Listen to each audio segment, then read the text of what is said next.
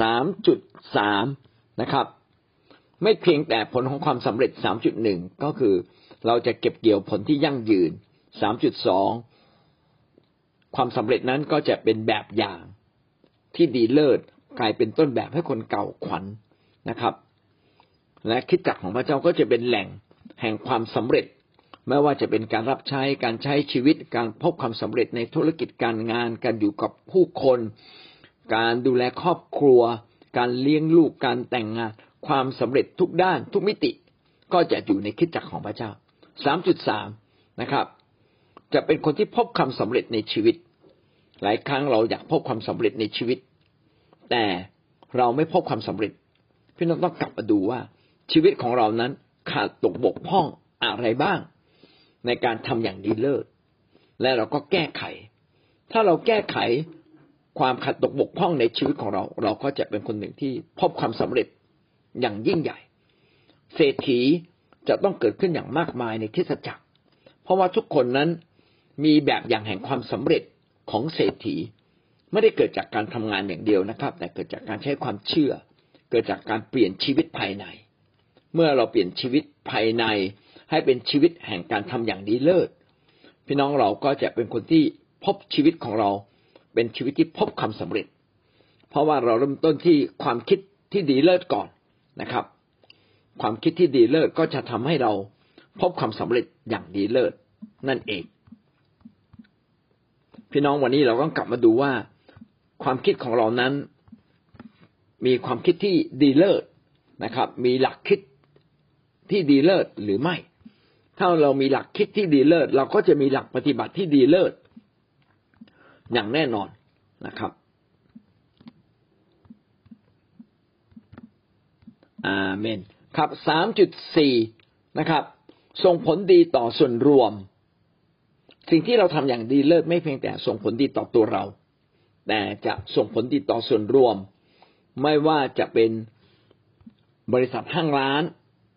หรือว่าจะเป็นคริสตจักรของพระเจ้า หรือจะเป็นชุมชนนะครับ ของสังคม มันจะส่งผลต่ออำเภอที่เราอยู่นะครับ ส่งผลต่อทุกคนที่อยู่รอบข้างเรา ทุกคนที่อยู่รอบข้างเรา ก็จะแปลกประหลาดใจ และก็จะเริ่มเรียนรู้จากเรา นี่ก็คือเราจะเห็นว่าการที่เราทำอย่างดีเลิศนั้น ไม่เพียงแต่มีผลต่อตัวเราและครอบครัวแต่ยังจะส่งผลต่อ คนรอบข้างอย่างมากมาย รวมทั้งงานของพระเจ้า งานของพระเจ้านั้นเป็นงานนิรันดร์การนะครับ และเราจะทำให้งานของพระเจ้านั้น นิรันดร์การได้อย่างไรนะครับ ก็เพราะว่าเราทำอย่างดีเลิศก็จะมีผลในนิรันดร์การนะครับ การที่เราเป็นคนอย่างคนที่ทำอย่างดีเลิศทำให้เราสามารถนะครับ สร้างทายาทได้ ทายาทก็จะเป็นแบบอย่างที่ดี เขาจะถอดแบบอย่างที่ดีนะครับ จากชีวิตของเรา เราจะเห็นว่าความสำเร็จนั้นไม่ได้เกิดขึ้นแค่รุ่นเดียว แต่ต้องเกิดขึ้นรุ่นแล้วรุ่นเล่า คิดจักของพระเจ้าจะสืบทอดมาถึงเราไม่ได้ ถ้าไม่มีการสร้างทายาทที่ดีที่สุด ตรงตามแบบของพระคัมภีร์ ถ้าเราสร้างพายาทตรงตามแบบพระคัมภีร์ พี่น้องเราก็จะได้คิดจัก ตามแบบพระคัมภีร์ แต่เราไม่ได้สร้างอย่างดีเลิศตรงตามพระคัมภีร์ เราก็จะได้คิดจักที่บิดเบี้ยวนะครับ เราอาจจะได้คิดจักที่เก่งบางมุม แต่ทิ้งอีกหลายมุมไป แต่ถ้าเราทำตามหลักการของพระเจ้าทุกข้ออย่างตรงเผงที่สุดและดีเลิศยิ่งกว่านั้นอีกนะครับ การทำอย่างดีเลิศ ก็จะทำให้เรานั้นสามารถสร้างทายาทและการสร้างทายาทนั้นเป็นหลักประกัน ในการที่เราจะทำให้งานของพระเจ้านั้นนิรันดร์การดำรงอยู่นิรันดร์การหลักการสร้างทายาททำให้เราทำทุกอย่างได้เกิดความสำเร็จอย่างนิรันดร์การทั้งหมดนี้ก็คือผลผลดีของการทำอย่างดีเลิศ คือเราจะเก็บเกี่ยวผลอย่างยั่งยืนส่งผลถึงลูกถึงหลานนะครับ เราจะกลายเป็นแบบอย่าง จะเป็นต้นแบบแห่งความสำเร็จ เราจะตัวเราเองก็จะเป็นคนที่พบความสำเร็จในทุกมุมในทุกด้าน เพราะว่าเรามีหลักคิดแห่งความสำเร็จ แล้วก็จะมีผลต่อส่วนรวมนะแล้วก็จะมีผลต่อการสร้างทายาทเรามาดูประการที่สี่แล้วในภาคปฏิบัติ เราจะทำอย่างดีเลิศได้อย่างไร ว้าว น่าคิดมากเลย พี่น้องเราต้องกลับมาดูว่าวันนี้เราอยู่ในแวดวงอะไร ทุกแวดวงที่เราทำต้องนำมาปรับปรุงนะครับ เช่นเราต้องเป็นคนดีเลิศนะครับ พระคัมภีร์ได้เขียนไว้ว่า เราดีเลิศยิ่งกว่าพวกฟาริสีซะอีกใช่ไหมครับ พวกธรรมจารย์และฟาริสีนี่นะครับเขาก็มีความ รู้ความเข้าใจในพระคัมภีร์อย่างมาก แต่เขาดำเนินชีวิตไม่จริงใจกับพระเจ้านะครับเขาไม่จริงใจ เขาหน้าไหว้หลังหลอก แต่คนของพระเจ้านั้นต้องเป็นคนที่ตรงไปตรงมาไม่ใช่เป็นคนที่ต่อหน้าอย่างรับหลังอย่าง ชีวิตที่ดีเลิศนั้นต้องเป็นชีวิตที่ไม่หน้าไหว้หลังหลอก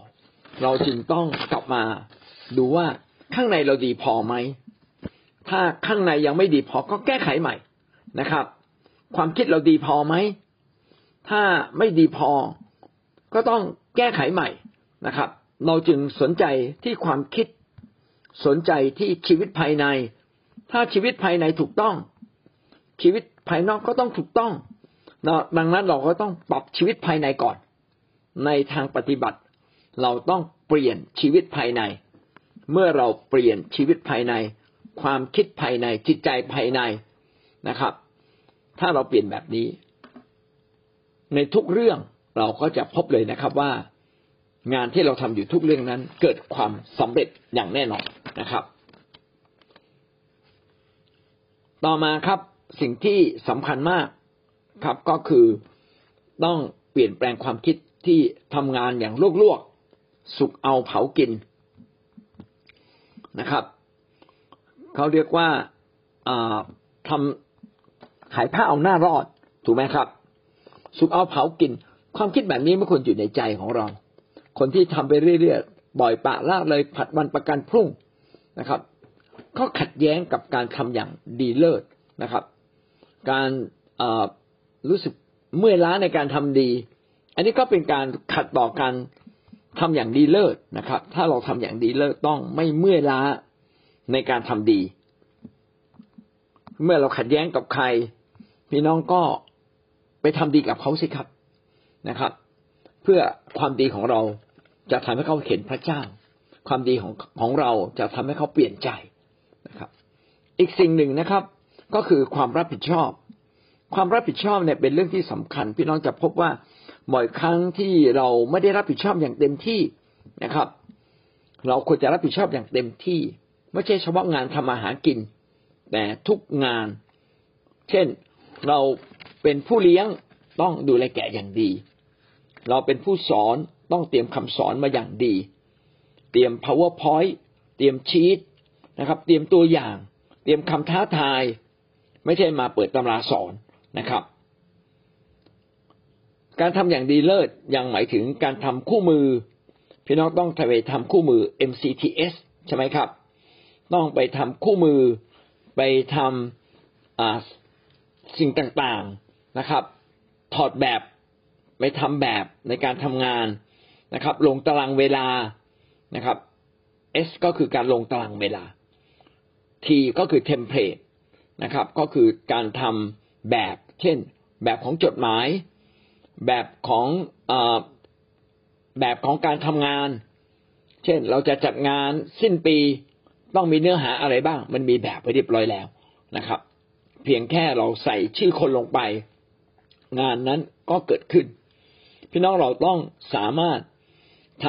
ำแบบอย่างในการทำงานนะครับ ขึ้นมาเพื่อเราจะสามารถทำงานทุกอย่างได้อย่างดีเลิศ เมื่อเรามีการประชุม ผมเห็นหลายคนนะครับ ปล่อยเกียร์ว่างนะครับ ไม่คิดตาม ไม่จดบันทึก แล้วก็ไม่สามารถ เก็บสิ่งที่บันทึกไว้เป็นระบบระเบียบ จะเห็นเลยว่าเมื่อมีการเรียนบีซีพอจบงานบีซีเราเห็นว่าหนังสือบีซีเนี่ยถูกทิ้งตามโต๊ะตามเก้าอี้เต็มไม่หมดเลยนะครับคำจดต่างๆ จดอย่างดีนะครับ เออ เอกสารจดอย่างดี แต่ทิ้งไม่เอากลับบ้าน กลับไปถึงบ้านก็ทิ้งไว้ตรงนั้นตรงนี้นะครับ ไม่เคยเก็บเป็นระบบระเบียบ ไม่เคยมีชั้นวางหนังสือ แบ่งเป็นแผนก อันไหนสำคัญ อันไหนไม่สำคัญนะครับ เพื่อเวลาเราจะหาจะหาไม่ยาก แสดงว่าชีวิตไม่มีระบบระเบียบ คนที่ชีวิตไม่มีระบบระเบียบ เรื่องเล็กๆ เขาจะทำความยิ่งใหญ่ ในเรื่องใหญ่ ๆ ไม่ได้เลยนะครับน้องเราจึงต้องเป็นคนที่ลงรายละเอียดแม้กระทั่งเรื่องเล็ก ๆนะครับ รายละเอียดในการทำงาน เราต้องเป็นคนที่ทำงานตรงเวลา เป็นคนที่ซื่อสัตย์เป็นคนตรงเวลามาก่อนกลับทีหลัง ไม่ใช่มาทีหลังกลับก่อนนะครับ รับผิดชอบอะไรก็ทำตามเวลาให้เกิดความสำเร็จ มอบหมายจากครูก็ทำงานจนสำเร็จ แม้ใครไม่ทำเราก็จะทำเราจึงต้องใส่ใจในทุกเรื่องที่เกี่ยวเนื่องกับความสำเร็จเหล่านั้นนะครับ เมื่อเราทำงานเสร็จเราก็ควรจะมีการสรุปบทเรียน เก็บบทเรียนนั้นนะครับ แล้วก็เพิ่มเติมมากขึ้นมากขึ้นเข้าไปเรื่อยๆ เขียนข้อดีข้อเสีย และก็จัดการกับสิ่งเหล่านั้นอย่างดีเลิศที่สุด มีการวางแผนอย่างดีนะทุกอย่างที่เราทำไม่ใช่สุกเอาเขากิน มีการวางแผน เช่นเราจะไปค่าย เราต้องเตรียมเงินก่อน ไม่ใช่พอถึงเวลานั้นก็ไม่มีเงิน เวลาจะซื้อของเงินผ่อน คิดหน้าคิดหลัง วางแผนอย่างดี เงินเราพอจริงๆไหมในการผ่อนรถผ่อนรา นะครับซื้อบ้านในการผ่อนบ้านสิบปียี่สิบปี เราจะมีเงินอย่างต่อเนื่องจริง ๆ ไหม เราจะมีธุรกิจอะไรที่สามารถที่จะทำให้เรานั้นยืนอยู่ได้อย่างแท้จริงนะครับ เพราะว่าคิดตลอดเวลาเลย ถ้าผมจะเป็นคนที่ทำงานอย่างดี ผมต้องเป็นคนที่พึ่งตัวเองได้ ผมจะไม่พึ่งคนอื่น แม้อายุมากแล้วนะครับโบสถ์อาจจะดูแลเราได้บ้าง แต่โบสถ์ก็ยังไงก็ไม่สามารถให้เงินเดือนเท่ากับข้างนอกที่เขาทากัน พี่น้องทุกวันนี้เนี่ย คนทำงานข้างนอกได้หมื่นหนึ่งก็ดีใจถูกไหมครับ แต่ถ้าท่านมีครอบครัว ท่านควรจะมีอย่างน้อยเกือบสองหมื่นบาทถึงสามหมื่นบาท ถ้าท่านอยู่กรุงเทพต้องมีรายได้เกินสามหมื่นถ้าท่านจะเลี้ยงชีพ ท่านก็ควรจะสามารถทำอาหารกินดูแลตัวเองได้ ทุกเดือนผมก็ตั้งใจเลยว่าชีวิตตัวเองนั้น ก็ยังต้องทำงาน นะครับ เหมือนเย็บเต้นอาจารย์เปาโล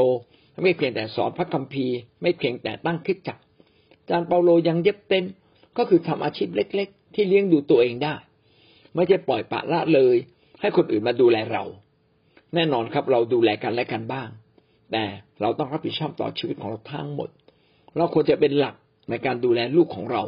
เลี้ยงลูกของเราจนจบปริญญาตรีนะครับ สอนลูกของเราให้ทำมาหากินนะครับ นี่คือการเตรียมตัวอย่างดีและหวังว่าในภาคปฏิบัติพี่น้องจะเป็นคนหนึ่งที่เป็นคนเตรียมตัว เป็นคนที่วางแผน วางหลักการ สามารถทบทวนได้ และสามารถเพิ่มความสำเร็จ เพิ่มศักยภาพในการทำงานทุกอย่างนะครับ ในฐานะที่เราเป็นผู้รับใช้พระเจ้า เราไม่เพียงแต่ดูแลครอบครัวและดูแลตัวเองอย่างดีต้องดูแลการงานของพระเจ้าอย่างดี เลี้ยงแกะอย่างดี และสร้างทายาทขึ้นมาด้วย ถ้าเราไม่สร้างทายาทท่านจะไม่สามารถทำงานของพระเจ้าได้อย่างดีเลิศอย่างแน่นอนนะครับ นี่ก็คือหลักการทั้งหมดนะของการทำงานอย่างดีเลิศ